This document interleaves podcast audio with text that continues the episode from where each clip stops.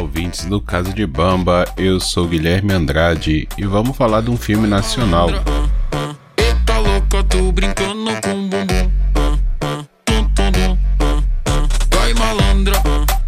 Bom, no dia 28 de abril de 2021, estreou na Netflix Os Salafrários, um filme nacional estrelado, protagonizado por Marcos Magela e Samantha Schmutz.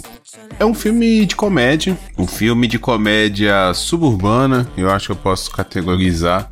De uns tempos pra cá tá surgindo muito esse esses filmes de gente perrapado, pessoal da periferia. Por exemplo, teve os Parsas, teve filme do Paulinho Gogó, que foi os Farofeiros, agora depois ele fez outro no Gogó do Paulinho.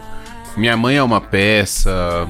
Que mais que tem? Tem várias coisas. A Multishow tem muitos programas é, disso também. O Vai Que Cola. Tem muita coisa nesse, nessa temática, né? De suburbano, de pessoal da periferia. E é uma escola ali meio Zorra Total, né? Inclusive a Samantha Schmutz surgiu nacionalmente pelo Zorra Total, fazendo o Juninho Play, né? E ela é uma grande atriz. E o Marcos Magela surgiu também ali na na Multishow e fazendo, se não me engano, Porta dos Fundos, alguma coisa assim. E, e são atores muito bons, né? Eles têm um, um tipo de comédia muito caricata. O, o, filme é muito leve, não tem muito o que dizer sobre o filme, assim, ah, o roteiro. Não, é um filme leve, é um filme bobinho. Um, um filme para você ver depois do almoço, no final de semana, com a família é um filme que, de certa forma, assim, tenta, né, é, falar um pouco da, do que é importante na vida e por aí vai. O, o que, que é a história do filme? O Clovis, né, o personagem do Marcos Magela, ele é o salafrário, né, ele é um golpista, ele vive disso e o mais tradicional, assim, golpe dele é de falsificação de pinturas.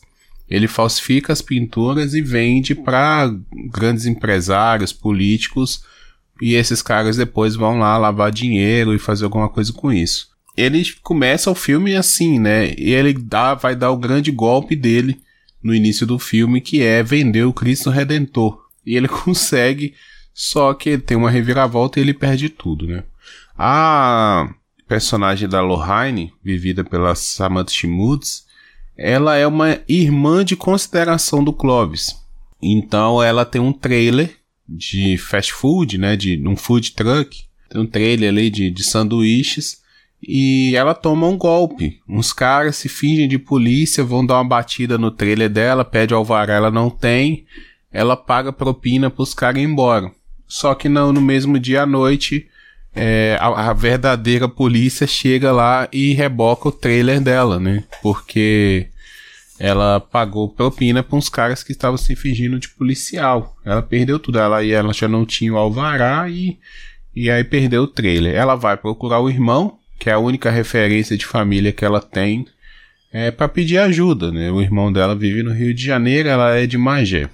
Quando os dois se encontram, o Clovis está fugindo da polícia. Ela entra no carro e os dois vão fugir e tentar, vão dando golpes ao longo da estrada para tentar sobreviver.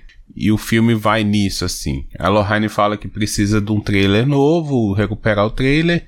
E se, se ele ajudar, se o Clovis ajudar, ela vai é, sair do pé dele. E a grande missão do filme vira arrumar o dinheiro para comprar um trailer novo para Lohane.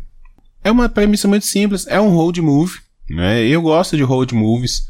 Eu acho que tem um clima muito bom, assim, você varia muito os cenários, então dá para você fazer muita coisa diferente. Tem muita cena dentro de carro, muita cena dentro de, de ter uma Kombi, é muito interessante.